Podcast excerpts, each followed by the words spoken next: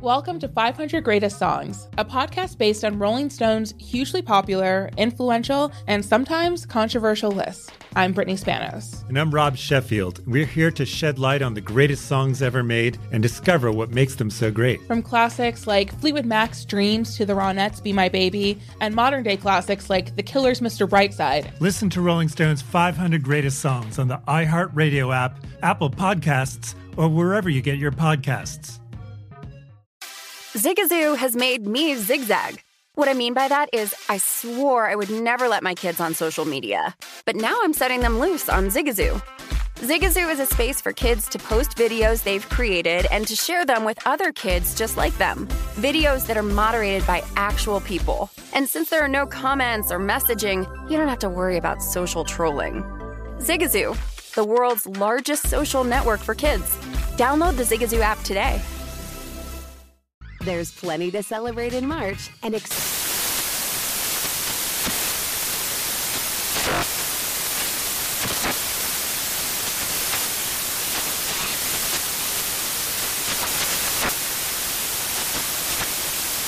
Craft Month with the perfect pizza at home class from Craftsy. And anytime is right to listen to iHeartRadio's iHeart Country Radio. Discover more shows and movies for free.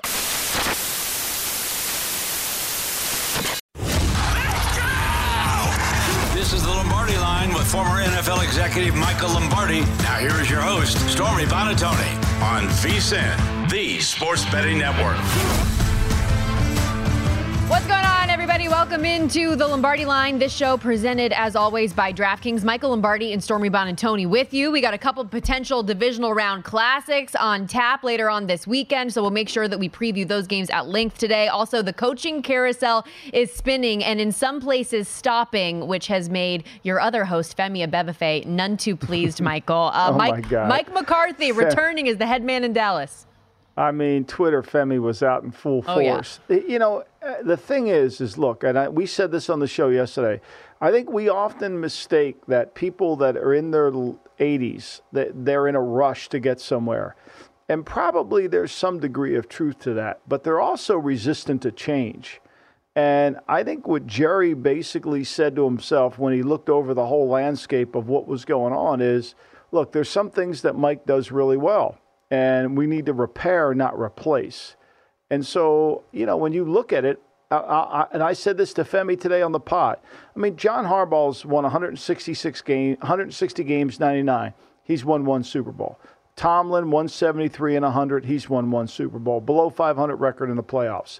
McC- uh, Sean Payton exactly the same record pretty much as McCarthy. 160 98, nine and eight in the playoffs. One Super Bowl.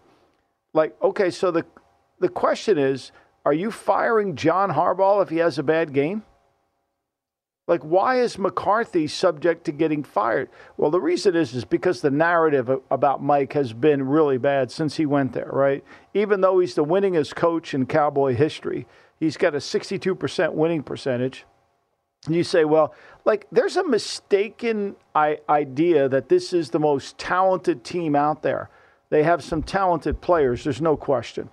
But their offensive line, when they go on the road, has been problematic. Their defense losing the losing Diggs. They, they're not a great man-to-man team. We know that. With Gilmore's kind of down in the tooth, they're not a great zone team. Their linebacking play isn't great. They're starting Jonathan Hankin as a defensive tackle. He got cut by the Raiders. So like I don't know where this I got they got some really good players. They have a quarterback who's top 10, not top 5. Like why are they underachieving? Like why is that? Because they're America's team? Like why does Mike have to get fired after a game?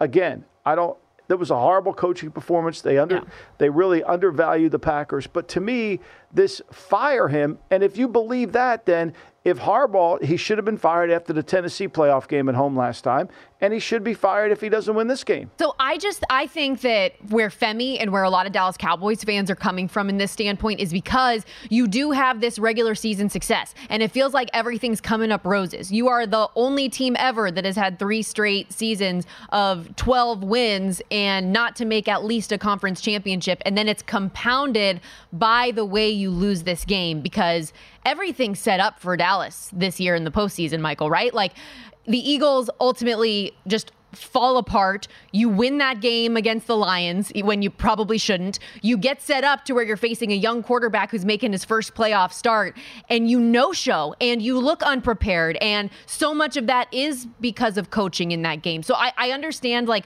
the recency of it and the compounding frustration of being so good and feeling repeatedly like this is the year we're going to win a Super Bowl. And then you don't. And then you leave the postseason early again. Right. And I don't disagree that game was horrible. But Dan Quinn has to take some of the heat for that sure. game as well. I mean, Dan Quinn's defense was atrocious. And yet he's getting no blame. In fact, he's got four interviews out there. Yeah. What do we have he's right now? He's got four interviews. So he's expected to interview today the with the Commanders and Seahawks, the Chargers tomorrow, and he's already talked to the Titans and Panthers. I mean, so like it's what I say all the time. There's only two people in the building get paid to win: the head coach and the GM. Everybody else can have bad years or good years. I mean, look, you know, Dan, they gave up 420 yards to Detroit when they played them. They gave up 415 to the Packers. Like, okay, the Seattle had 406 on them. Like, is that a great team? Like, I, am not trying to get Dan Quinn fired, but why is Dan Quinn not taking some of this? Sure. Why isn't he taking some of this heat? I, I think to me the expectations were uh, uh, out, out really they weren't there. I mean, every time they played a good team, we would say, well, you know, they, this can't beat a good team. Well, they can't beat a good team because they have flaws within their team. They have flaws within their team. They're not as talented as we make them out to be. And that's the issue. To me, they're not as they have Lamb's a great player, right? Look, they missed Zeke Elliott all year. I mean, let's be clear. They, they could not run the football with power all year. They're 20th in yards per attempt right? Mm. They're 15th in touchdowns scored on the ground. Everything they had to do was through the air.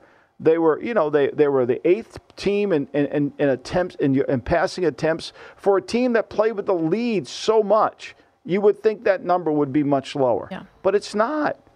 They did a great job of protecting the football. Like there's some, like McCarthy, you can argue is, you know, is not a good coach. It's really not fair to Mike, but you could make that argument. But there's some positives that came out of this. He's better than Kellen Moore. Nobody wants to admit that.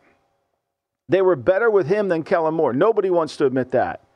And so, like, I'm not, I'm, look, he's got one year left on his deal. Why would Jerry, at 83 years old, want to go through a whole change, new offensive staff, new defensive staff, have to teach the quarterback new scheme, have to learn the people in the building? You know, like, maybe we need to do these three things better and we'll get better.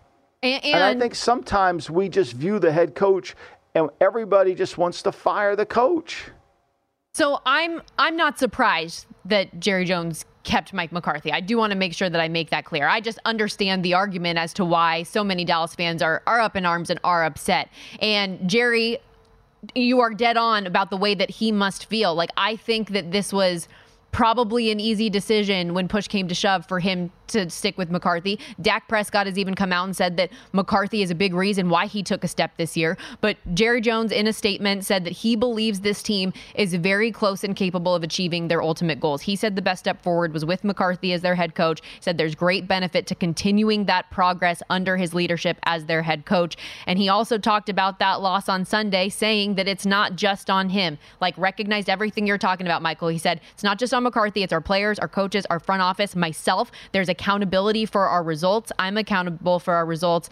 The lens we use to view and evaluate Coach McCarthy is holistic. And so here's where I want to take this next, Michael. You said it just now, like about Mike McCarthy as a coach. He's, he's a good coach. He's not a great coach.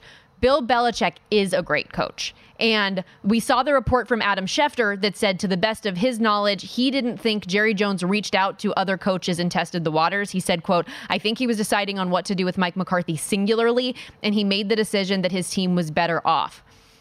If you are yeah. Jerry Jones and you truly believe that the Super Bowls are what matter and the postseason is what matters and this is what we need to do. How do you not call Bill Belichick? How do you not try to test the waters with these other coaches? So are you buying Schefter's report or do you think he did make those calls behind the scenes? No, I don't think he did. I, I think to me, when he takes a step down that lane, he is going into an area of organizational structure that he doesn't want. Now, that's a whole other conversation, right? We can argue that since 94, the last Super Bowl, this is a 54% winning percentage team and that's fair. But the structure that Jerry has since he left Jimmy Go hasn't changed. He wants to be the spokesman. The team runs through him. Stephen and and and and and all everyone else kind of runs the front office, but he runs the team. The coach has a role within that framework. And as an owner, he's entitled to that. He's really entitled to that.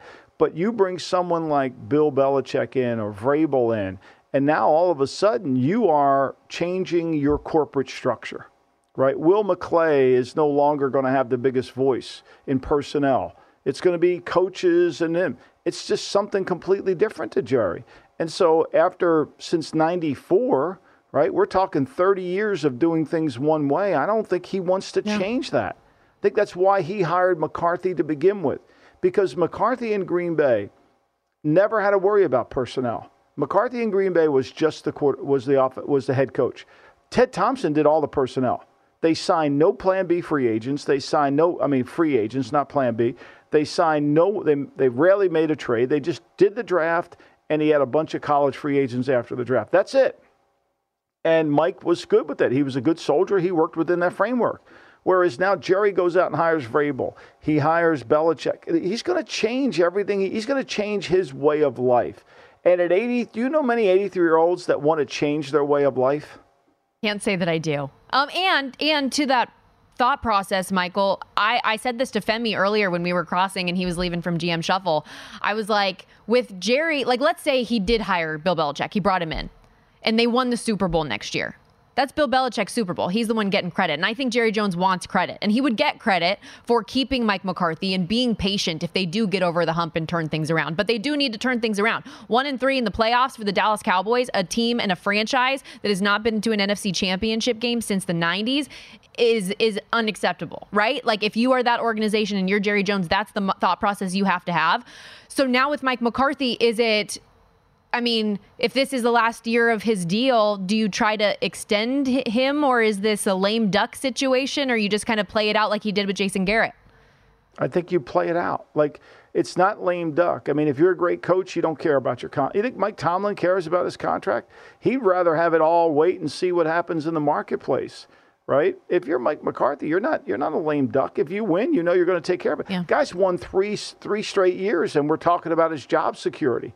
He's won 42 games in three years. I mean, you know, look, we, you know, let's face it, the great Jason Garrett, you know, he lasted how many years there from 2010 to 19? He won 85 games. He's a five. He's a 55% win percentage coach. Like there was an argument to be made. Like what did Garrett do, right? Like there was a fairly good argument. This one there isn't. Like you remove McCarthy, and then who's going to coach the quarterback? Who's going to get him to play at the level above his talent grade?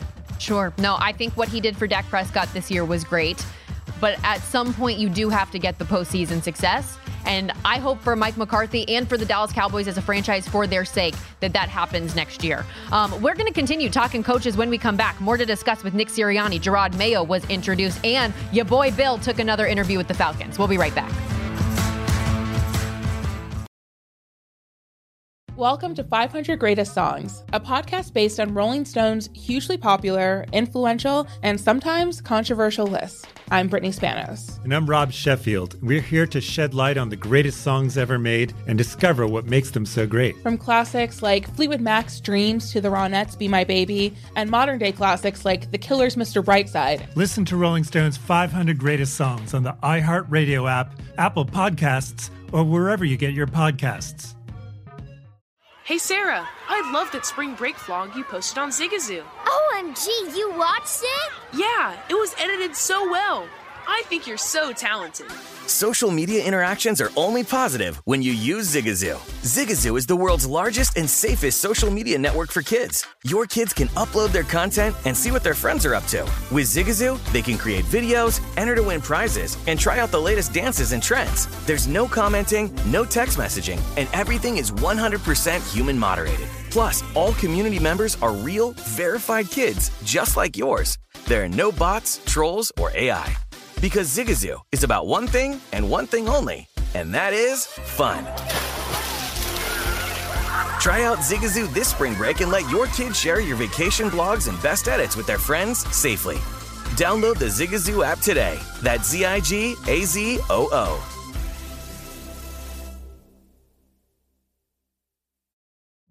Witness the dawning of a new era in automotive luxury with a reveal unlike any other as Infiniti presents a new chapter in luxury, the premiere of the all new 2025 Infiniti QX80. Join us March 20th live from the edge at Hudson Yards in New York City, featuring an unforgettable performance by Grammy and Academy Award winning singer, songwriter, and composer, Jon Batiste. The all new Infiniti QX80 is unlike any luxury SUV you've ever seen. Smart enough to anticipate your needs even before you do. Every line, curve, and detail was thoughtfully crafted so everything for every passenger feels just right. Don't miss it. Mark your calendars and be the first to see it March 20th at 7 p.m. Eastern, only on iHeartRadio's YouTube channel. Save the date at new-QX80.com. 2025 QX80 coming this summer. This is the Lombardi line with former NFL executive Michael Lombardi. Now here is your host, Stormy Buonantony on VSIN, the sports betting network.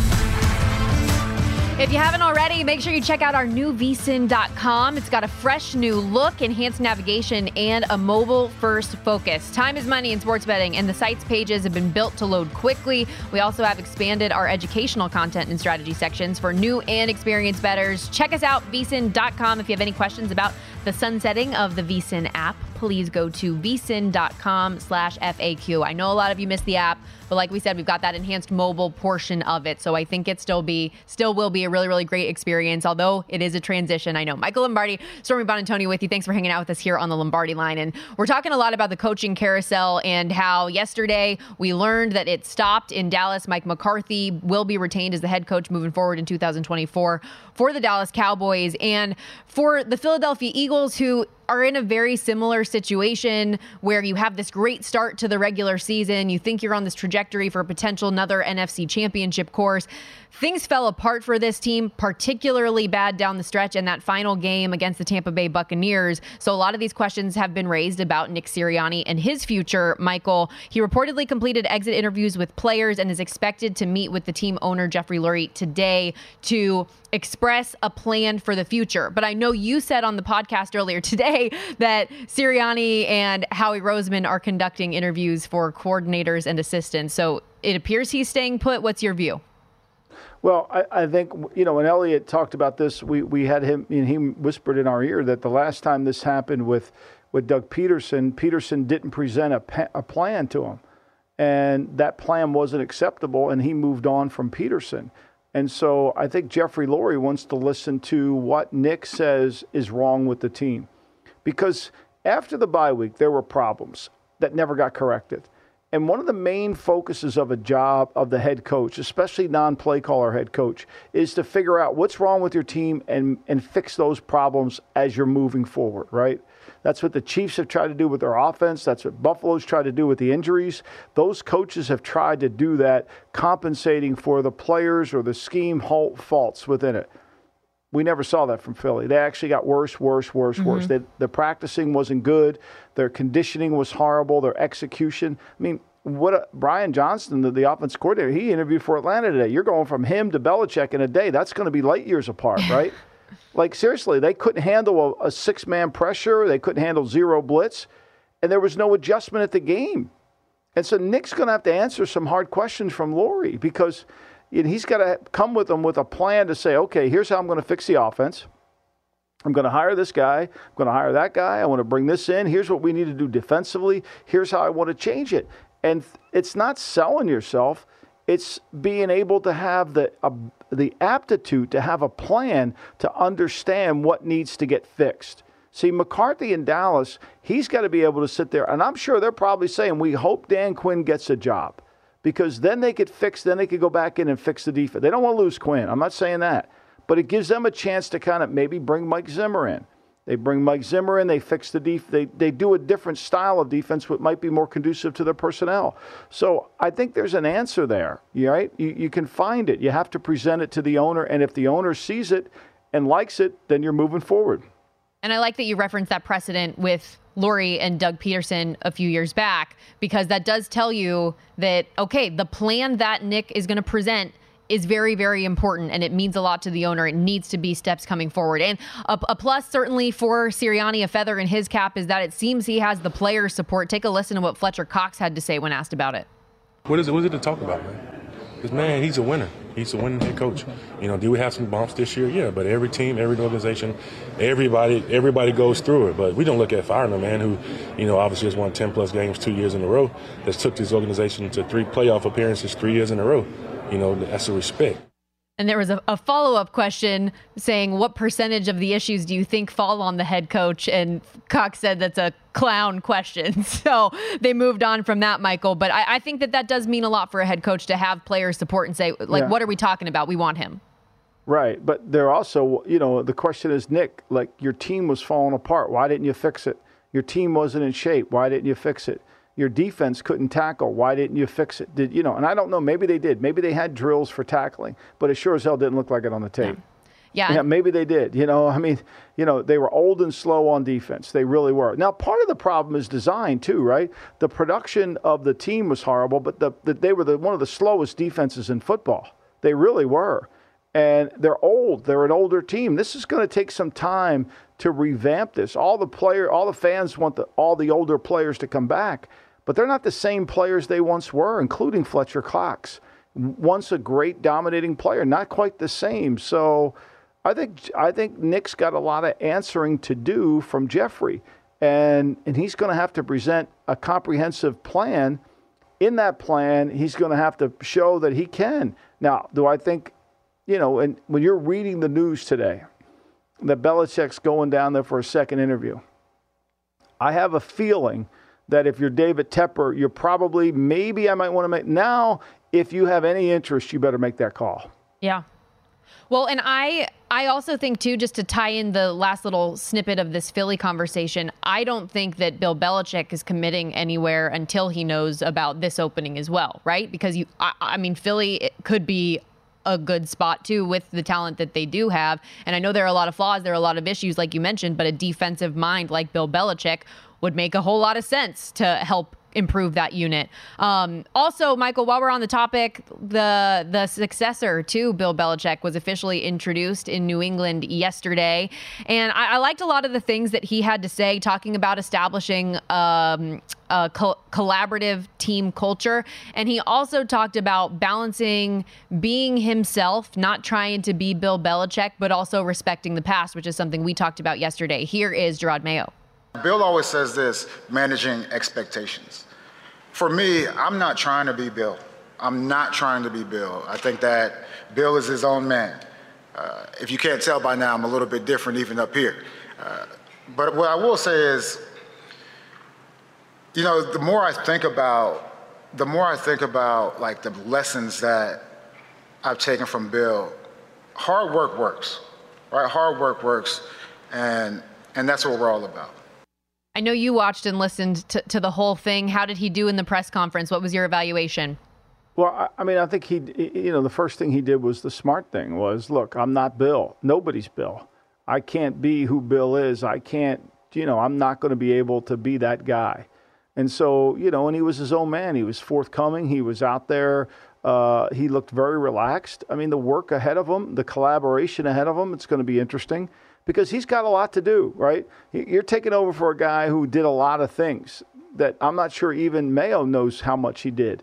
You know, he's you know writ, wrote reports on college players, handled a lot of stuff was going through his desk, and Mayo's not going to be able to handle all that. He's going to need to rely on Matt Groh, Eliot Wolf, Patrick Stewart, some of the guys in the personnel department to help and rebuild the team. It's going to have to be collaborative. There's no question about that. And as far as the GM portion of it goes, Robert Kraft said he's exploring all options, wants to see what's in house and in the marketplace. So going through that evaluation process, acknowledge it's been a quarter of a century since they've had to do anything like this before. Because as you referenced, like everything that went on in that building, every decision that was made went through Bill Belichick. So this is a very, very different structure that you're going to have here. And from a personnel standpoint, I think that's important and I think that's a good thing. When you look at the New England Patriots' last 10 drafts, Michael, 18 first and uh, first and second round picks. one Pro Bowler, who was Mac Jones. How's that working out right now? Zero first time All Pros, zero players that signed to a second contract with the team. The last one I think was Dont'a Hightower. So it has been a minute, and and they need some of those organizational changes. Right, I think they do. But here, here's what I think people miss the boat. Like, what is going to be the organizational philosophy? Like, who are we now as the Patriots? Mm. See, nobody asked that question. Like, what are we now? Are we going to be a big, fast, physical football team that can play well in, in complementary football? I mean, that's the fundamental question. Somebody's got to repair the philosophy. Somebody's got to walk in there and say, here's who we are. This is the kind of football team I want. And so Kraft can say he's got no involvement, which he's written a book called Destiny, and you know they've got a ten-part documentary series coming out about how involved they are. So I mean, you can say you're not, but you are, or else those books wouldn't have been written. Uh, and the reality of it is, is you you got to have a philosophy, and that comes from the ownership. Sure. Um, as for Bill Belichick, this last minute here, uh, the favorite is still Atlanta. We just said it. He's had his second interview with the Falcons too. The more I keep thinking about it, the more I like it. Yeah, well, I think a lot of it's going to come down to today, the, tomorrow, whenever they go down there. You know, he's going to meet the executive committee, whomever Terry Fontenot and Ryan Poles, and maybe some of the people in the personnel going to meet that. You know, this is a discovery period for him too, right? Because if he's going to go down there and work, he's got to know what what blank, who he wants to keep, who he doesn't, and he has to feel comfortable with them. Yeah, I wonder how much of those conversations are Blank and the team interviewing him and him also interviewing the team given his pedigree and all that he has done. So uh, I to be a fly on the wall in some of those conversations. Well, I think I think he's interviewing them because everybody who is in the building is calling having their sources call him recommending them. So if you're Ryan Poles, you're having Sean Payton call, you know, that kind of thing.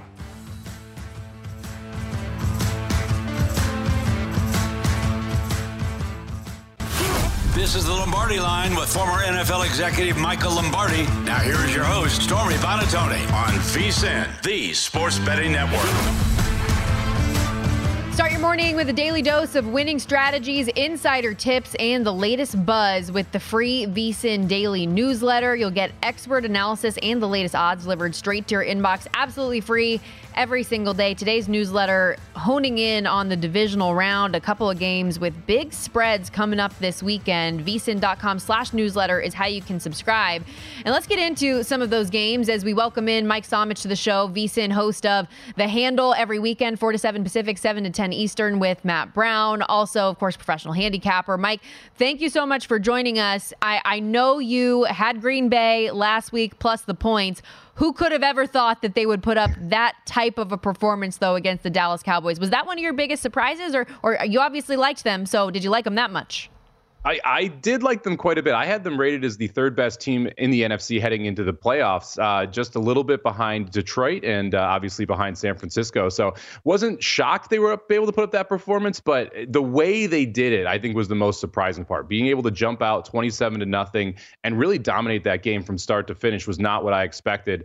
Uh, we talked about Jordan Love last week. I mean, he has been phenomenal. Last nine games now, seven and two, 21 touchdowns just one interception. This this Green Bay offense is absolutely humming, and the loss of AJ Dillon actually been a positive for them. We've seen Aaron Jones go for four straight hundred yard games without AJ Dillon in there. So I like the fact that you've got Aaron Jones just being the bell cow back, and then you've got this plethora of wide receivers and young tight ends that are all good pass catchers for Green Bay. So able to spread it out to all these different weapons and gonna be a fun game in San Francisco this week. I, I I don't have a Green Bay ticket on the money line, but I, I do think the Packers could be live this weekend. Whoa. Whoa. Yeah, I know she doesn't want to hear that. She, this is this is. Slow your roll there, Mike. Just put her Slow in a, you just put her in a deep dark depression, and now we still have an hour and fifteen minutes of the show. How about the over total in this game? Do you do you like that? I mean, I think when you go back and watch good offenses against San Francisco, I think San Francisco's defense is a little overrated, and I do think that the Green Bay Packers can pass protect really well and they throw the ball effectively. They'll score. But do you like the over at 50 and a half? I, I do like the over quite a bit in this one, Michael. And, and the reason is, is why you laid it out there. Look, San Francisco is going to get theirs. This is a, not a good Green Bay defense. They gave up back-to-back uh, NFC players of the week earlier this season, followed up by giving up over 300 yards passing to Bryce Young. San Francisco should be able to come out and move the football effectively, especially with Jay, Jay Alexander missing the second straight practice today. But I think Green Bay is going to be able to score as well. And, and to me, if you like Green Bay plus the nine and a half, you're in a lot of ways saying, hey, this game's going over because you're, you are accepting it's going to be a shootout and that Green Bay is going to be able to put points on the board. And since I'm someone who does lean toward the Green Bay side here at plus the nine and a half, I think this game is going to absolutely fly over the 50 and a half total. This Green Bay team just been a dead over team since Jordan Love has really been able to figure it out. Uh, they're seven and one in their last eight games to the over. San Francisco's four and six in their last, or four of six over in their last six as well. So these are two teams that offensively should be able to be effective against the defense they're facing. And I don't see a world where you don't have points early in this game, which creates one or the other to be chasing. I love the fact that Green Bay took the ball against Dallas when they won the coin toss last week. I expect they're going to end up with the football either way. If they win the toss, they're going to take it and try and go after San Francisco early. Shanahan generally defers to the second half, so I'd expect he does the same thing here. If the Packers can get on the board early, this is just going to fly to the over. So really, really like that 50 and a half total out in there. I like that thought process and what you mentioned there with Green Bay and the way that they started and just ran the ball down the Cowboys' throats from the jump and were scoring at will. Like that's my one fear is that they will get a lead early and then San Francisco's in a position to chase, which is not their game. They don't have success there. They like getting a lead, kind of playing, leaning off that way and just maintaining, maintaining, maintaining. It's a different thing when you're chasing. And so that's what I'm trying to avoid. So if I, if you guys could just bring the vibes in a little bit more positive way, that would be great for me. But another over that I was I was actually looking at was this Bucks Lions game. I think that's another situation where we could get a lot of points. You don't have the total, but you do have another play on this game. How are you angling it? Yeah, I missed the 46 and a half on the over. And because I missed that, I didn't put a play in on the over here at 48 and a half, 47, 48, very important numbers when you're playing totals. So the difference between 46 and a half, 48 and a half, pretty, pretty big there. That's why I don't have an over, bet in in this spot. I, the Bucks should be able to take advantage of the Lions defense in this spot. They should be able to throw the football, but that Lions defensive line looks significantly better taking on the Rams than I was expecting. And I, I do think that the Lions are going to be able to create some pressure here against the Bucks. And the Bucks just love running the football. I don't know why. They're not very effective when they do it, but they consistently will just run the football 18 to 20 times a game. On the other side, I, the Lions should be able to absolutely feast on this defense for the Bucks. Amon-Ra St. Brown should have another big spot here. I think they're going to be able to move the football through the ground and through the air.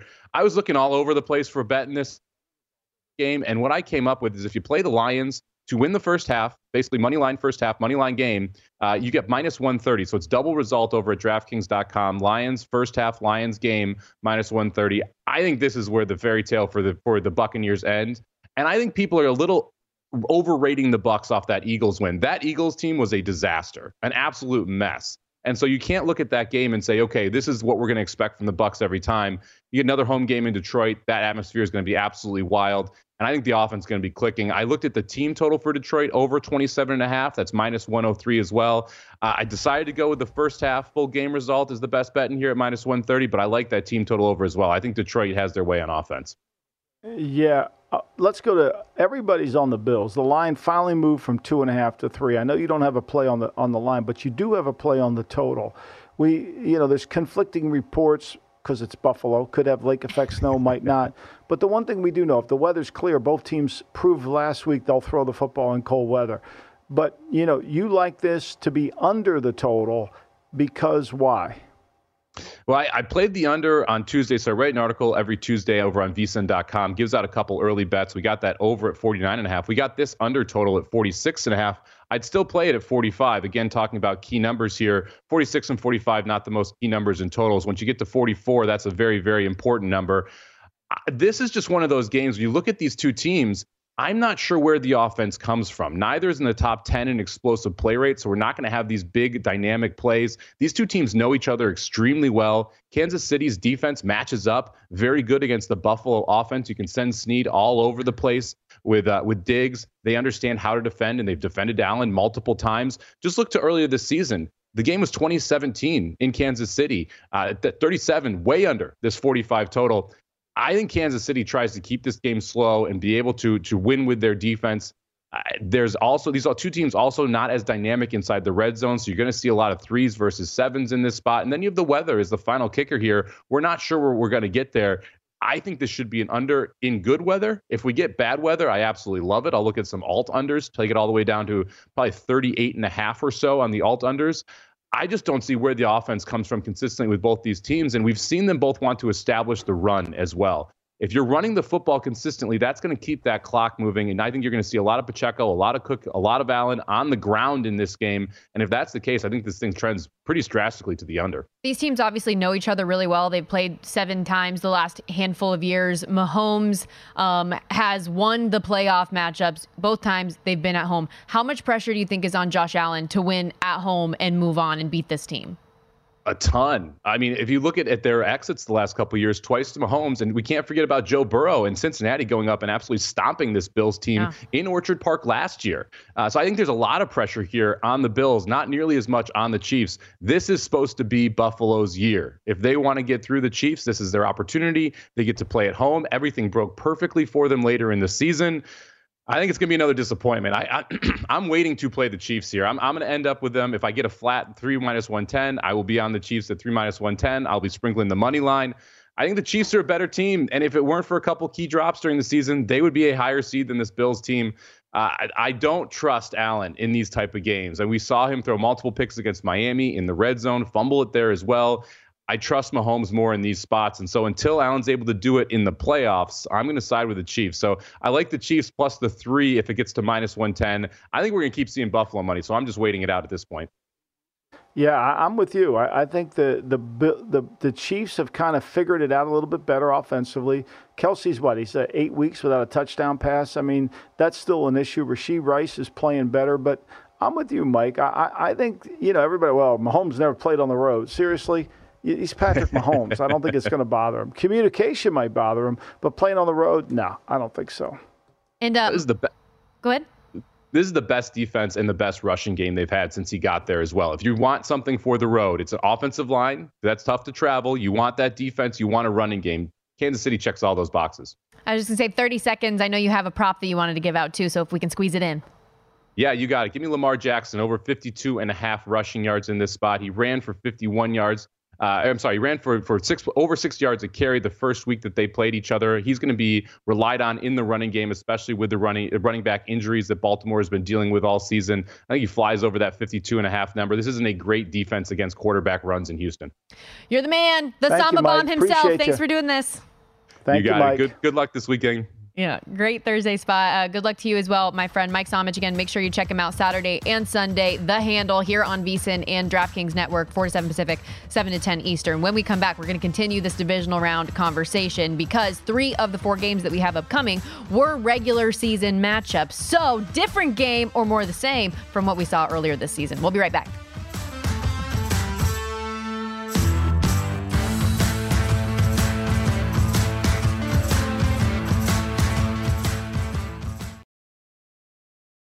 Welcome to 500 Greatest Songs, a podcast based on Rolling Stone's hugely popular, influential, and sometimes controversial list. I'm Brittany Spanos. And I'm Rob Sheffield. We're here to shed light on the greatest songs ever made and discover what makes them so great. From classics like Fleetwood Mac's Dreams to the Ronettes' Be My Baby, and modern day classics like The Killer's Mr. Brightside. Listen to Rolling Stone's 500 Greatest Songs on the iHeartRadio app, Apple Podcasts, or wherever you get your podcasts. Hey Sarah, I love that spring break vlog you posted on Zigazoo. OMG, you watched it? Yeah, it was edited so well. I think you're so talented. Social media interactions are only positive when you use Zigazoo. Zigazoo is the world's largest and safest social media network for kids. Your kids can upload their content and see what their friends are up to. With Zigazoo, they can create videos, enter to win prizes, and try out the latest dances and trends. There's no commenting, no text messaging, and everything is 100% human moderated. Plus, all community members are real, verified kids just like yours. There are no bots, trolls, or AI. Because Zigazoo is about one thing and one thing only, and that is fun.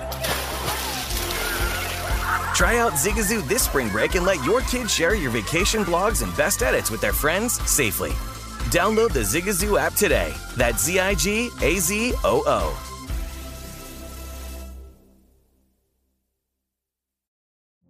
Witness the dawning of a new era in automotive luxury with a reveal unlike any other as Infiniti presents a new chapter in luxury.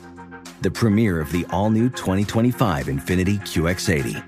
Join us March 20th live from the edge at Hudson Yards in New York City, featuring an unforgettable performance by Grammy and Academy Award winning singer, songwriter, and composer, Jon Batiste. The all new Infiniti QX80 is unlike any luxury SUV you've ever seen. Smart enough to anticipate your needs even before you do. Every line, curve, and detail was thoughtfully crafted so everything for every passenger feels just right. Don't miss it. Mark your calendars and be the first to see it March 20th at 7 p.m. Eastern, only on iHeartRadio's YouTube channel. Save the date at new-QX80.com. 2025 QX80 coming this summer. This is the Lombardi line with former NFL executive Michael Lombardi. Now here is your host, Stormy Buonantony on VSIN, the sports betting network. DraftKings Sportsbook, an official sports betting partner of the National Football League postseason, is bringing you an offer that'll help make the playoffs electrifying. New customers can bet five bucks on any game and get 200 instantly in bonus bets. Download the DraftKings Sportsbook app now and use our code VEGAS only on DraftKings Sportsbook with the code VEGAS, V E G A S. The crown is yours. And maybe you want to use that promo on one of the games that we're going to discuss here for the divisional round because three of the four matchups coming up this weekend are actually rematches from the regular season. So, will we see a different game or more of the same from what we saw in these early season games? Let's start with the Texans and Ravens, Michael, because it has been so long since they faced off. It was a week one matchup mm-hmm. that I unfortunately remember pretty vividly as somebody who had J.K. Dobbins on her fantasy team. It was just all downhill from there as he tore his Achilles to start the year. But the Ravens end up winning that thing 25 to 9. Um, it, it was before CJ Stroud turned into the rookie sensation that he has been now. How do you think things will compare from that early season week one game? Well, I, I, uh, look. Uh, there's two C.J. Strouds essentially, right? There's the home C.J. Stroud who's outstanding, right, and then there's the road C.J. Stroud, which is kind of been okay, you know, but they've only turned the ball over six times on the road this year. Six. That's all they've done.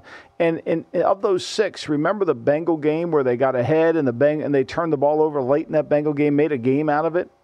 And so they moved the ball up and down the field on the Bengals. That was one of their best offensive days. They had 544 yards against the Bengals. I think to me, the challenge that awaits Houston offensively is can they get the ball into the end zone? Are they going to be able to make explosive plays. Remember, last week they had a four play drive, a one play drive. I mean, then they had two pick sixes for touchdowns. That's 28 points on very little effort. They earned it. I'm not saying that. But that you're not going to get that against Baltimore. You're not getting one play, throw the ball in the flat, miss two tackles, touchdown like Cleveland did. So I think it's going to be a harder game. They averaged 19.5 points on the road.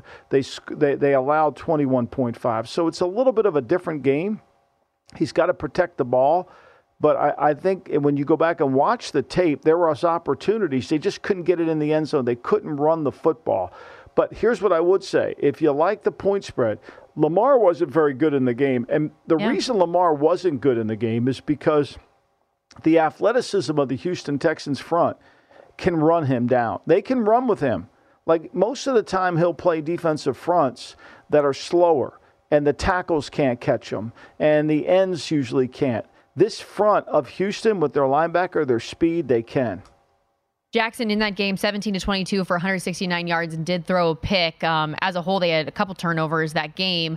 He also rushed for 38 yards on six carries. And we just heard from Mike Somich moments ago that he likes Lamar to be able to run the football a good bit here to get over that 52 and a half rush yards. It appears also he'll have a little yeah. bit of of a new body in in the run yeah. game here. You see, Dalvin Cook got brought in, and they mm-hmm. released Melvin Gordon. Does that move any sort of a needle for you, though? Well, they couldn't put Melvin Gordon on the field. They can't trust him to hold on to the ball. I mean, why do you think Cook's out of the game for Buffalo late in the game? They, they're worried about him fumbling. They're worried about him fumbling, and so you couldn't put. You had to go to Cook, which was great for them. I, am not. I, I, I mean, Somich may be right, and he's certainly way better at that than I am. But when you play against a zone team, who's constantly has the ability with their eyes on the quarterback, it's hard for the quarterback to get a lot of yards running If you're playing against a man team who turn their back to the quarterback and, and don't stay their rush lanes very effectively, then yes. Houston, well coached. I think DeMeco will do a good job of coordinating the front to keep to keep Jackson from running. I think it's going to be. I think they're going to have to make plays in the passing game to win the game. Yeah, and a good thing in the Todd Monken offense that there has been a shift for Lamar Jackson to grow in that area this season. Um, also, it appears Mark Andrews up to full practice today, so good news on that front for him to get him back in the fold. The spread in that previous season matchup, also by the way, nine and a half, which is where we sit right now for the divisional round matchup. Total 43 and a half. Let's go out to Lions and Bucks. These two played in Week Six. The Lions beat Tampa 20 to six, cashed as a three and a half point favorite. Total stayed under the 40. 42 and a half. It was a great day for Jared Goff, 30 of 44, 353 yards, two touchdowns. Mayfield did turn it over in that game with a pick. Amon-Ra St. Brown, 124 yards for him that day. Do you think that the pass game is able to continue to have that success here in the postseason? I think when you go back and watch it, the, the, the game was the Bucks weren't as healthy as they are now, offensively and defensively. And so, yes, I do, you can't blitz Goff like they did they did the Philadelphia Eagles because they can pick up the blitz. I think that I think what he's going to have to do, Todd Bowles, is kind of a little bit of borrow the game plan that was enacted by uh, by Raheem Morris in the second half. He shut down that run game, and it made it very challenging for Detroit to make plays outside of their play action pass game. I, I, this what worries me about this game is Tampa. I think Somich put it really well. Tampa can't run the ball, but for some reason they try to convince themselves they're a run team. You know, and like last week they could because they're so poor at tackling the Eagles. But this week it's hard to run the ball in Detroit. Oh. And they couldn't run the ball in Detroit when they played them at home. So this is a game that's going to be in Baker Mayfield's hands and that worries me on the road. Yeah, and Rachaad White, by the way, in that game was the Bucks rushing leader. Had seven carries for just 26 yards. So, uh, to need to have a little bit more improvement in that area if you want to have success. But I will say credit where credit is due for what Baker Mayfield has been able to put together this season. Because when I was talking about the NFC South coming into the year, like I thought that the Panthers would be a dark horse, which RIP to that take did not uh, yeah. land well for me. But otherwise, it was like we're talking Atlanta and New Orleans. Like people just kind of shuffled the Bucks down to the bottom of that list. So for Baker to lead this group to not only the playoffs but now the divisional round, I think is is huge and says a lot about him. It really does. I mean, and, and he's had his moments of where he's been good and he's not been very good, right? He's had some moments of good and some moments of bad. And, you know, he's been able to keep the, the team likes him. You can see it. You know, the team really buys into him. They're going to need Mike Evans to play really well. They're going to need Mike Evans to have a, a really good game because if he can come in, because he could make some plays on the secondary. There's so many plays to be made, but the last time they played them, they weren't. They couldn't make any plays. And so I think that, and Baker wasn't able to make those plays. I mean, Baker was, you know, he only had 19 completions in the game. Mike Evans was just four catches for 48 yards. So you're gonna, he's gonna have to play really well because they're not gonna run the ball on this front on Detroit, especially with the crowd noise. No doubt about it. Let's get to this Bills Chiefs game that you love so much. Obviously, these play, these two played most recently, Week 14, where Buffalo won 20 to 17, cashed as a one and a half point underdog to Kansas City. The total stayed under 49 and a half. Josh Allen, uh, another game where he did have a turnover, no surprise, but 233 yards and a touchdown is a big day for James Cook, who had 141 total yards from scrimmage. These two teams know each other very, very well. Different game or more of the same from what we saw in week 14? I think it's a different game. I think it's going to be a different game in the sense that the Chiefs started slow. The Chiefs started with interception, punt, punt, punt. That that's got to change. You're not winning on the road starting interception, punt, punt, punt. Ask the Steelers, right? Oh. That doesn't work. So they're going to have to kind of get into their rhythm fairly quickly. They're going to have to handle the crowd noise, and they're going to have to be able to run the football with some confidence and not get away from it too soon. And Buffalo, look, we know this about Buffalo. Buffalo is prone to make some mistakes. This front of the of, of the Kansas City Chiefs is good. I mean, I think Chris Jones is going to have a good game.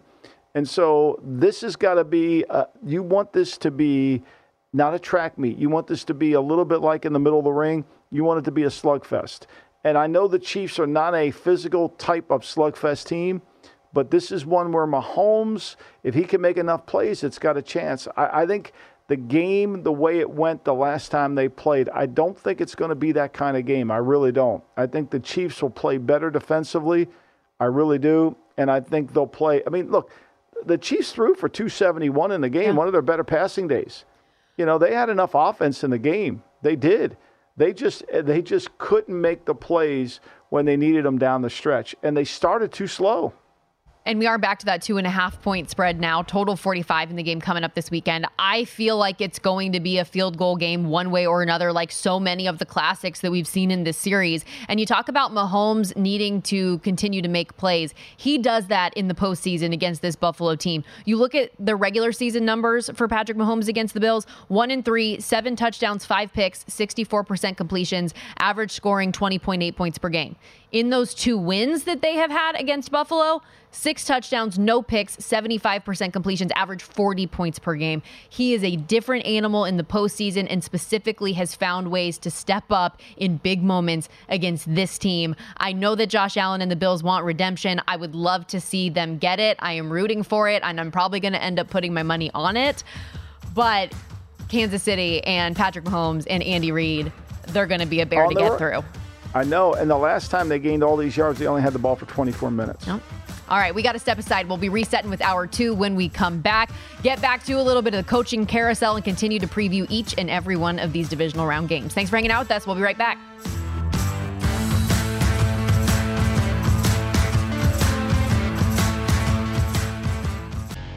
Infiniti presents a new chapter in luxury, the premiere of the all new 2025 Infiniti QX80 Live March 20th from the edge at Hudson Yards in New York City, featuring a performance by Jon Batiste. The all new 2025 Infiniti QX80 is an SUV designed to help every passenger feel just right. Be the first to see it March 20th at 7 p.m. Eastern, only on iHeartRadio's YouTube channel. Save the date at new-QX80.com. Don't miss it. 2025 QX80 coming this summer. Welcome to 500 Greatest Songs, a podcast based on Rolling Stone's hugely popular, influential, and sometimes controversial list. I'm Brittany Spanos. And I'm Rob Sheffield. We're here to shed light on the greatest songs ever made and discover what makes them so great. From classics like Fleetwood Mac's Dreams to the Ronettes' Be My Baby, and modern day classics like The Killer's Mr. Brightside. Listen to Rolling Stone's 500 Greatest Songs on the iHeartRadio app, Apple Podcasts, or wherever you get your podcasts. Hey Sarah, I love that spring break vlog you posted on Zigazoo. OMG, you watched it? Yeah, it was so cool. I think you're so talented. Social media is only positive with Zigazoo, the world's largest and safest social media network for kids. In Zigazoo, all community members are verified kids like yours, and all content is fully human moderated. Try out Zigazoo this spring break. Download the Zigazoo app today.